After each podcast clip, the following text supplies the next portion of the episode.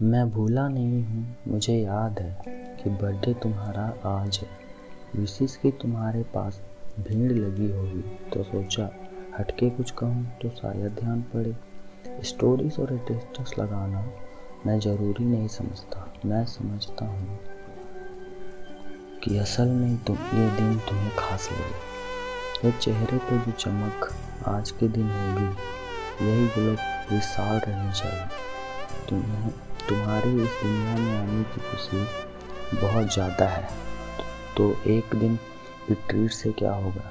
तुम्हें पार्टी हर शाम देनी चाहिए। ये आज जो अंदर से एक्साइटमेंट और बाहर से वो स्माइल नज़र आ रही है ना, इसी अंदाज को तुम खुद में हर दिन के लिए फ्रीज कर लो। बस आज ही के दिन की तुम्हें एहसास खास हो।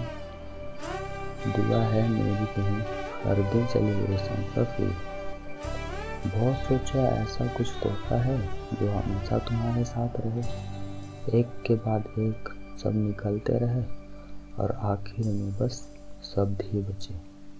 और उन्हीं शब्दों के जोड़ कर कहूँ, मेरी तरफ़ से, तुम्हारे अतुल के तरफ़ से हैप्पी बर्थडे टू